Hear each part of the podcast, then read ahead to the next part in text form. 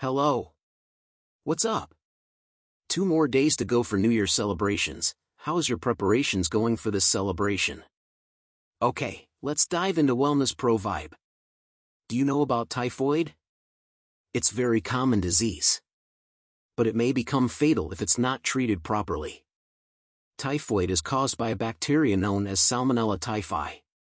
It is usually spread through contaminated food or water. Once Salmonella typhi bacteria are eaten or drunk, they multiply and spread into the bloodstream. Salmonella typhi lives only in humans. Persons with typhoid fever carry the bacteria in their bloodstream and intestinal tract. Symptoms include prolonged high fever, fatigue, headache, nausea, abdominal pain, and constipation or diarrhea. Some patients may have a rash.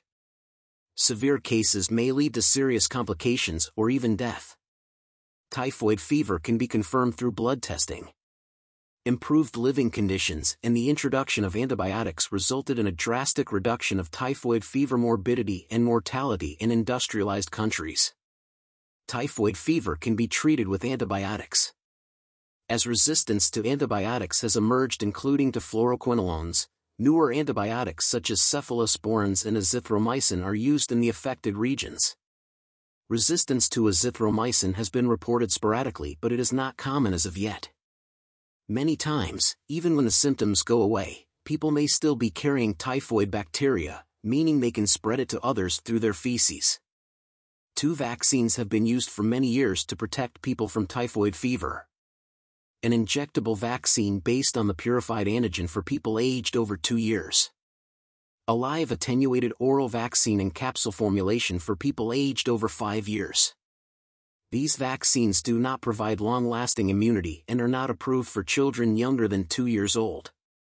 The following recommendations will help ensure safety while traveling. Ensure food is properly cooked and still hot when served. Avoid raw milk and products made from raw milk. Drink only pasteurized or boiled milk. Avoid ice unless it is made from safe water. When the safety of drinking water is questionable, boil it or if this is not possible, disinfect it with a reliable, slow-release disinfectant agent, usually available at pharmacies. Wash hands thoroughly and frequently using soap, in particular after contact with pets or farm animals, or after having been to the toilet. Wash fruits and vegetables carefully, particularly if they are eaten raw. If possible, vegetables and fruits should be peeled. Stay safe. Stay strong immunity. Stay healthy. See you soon. Namaste.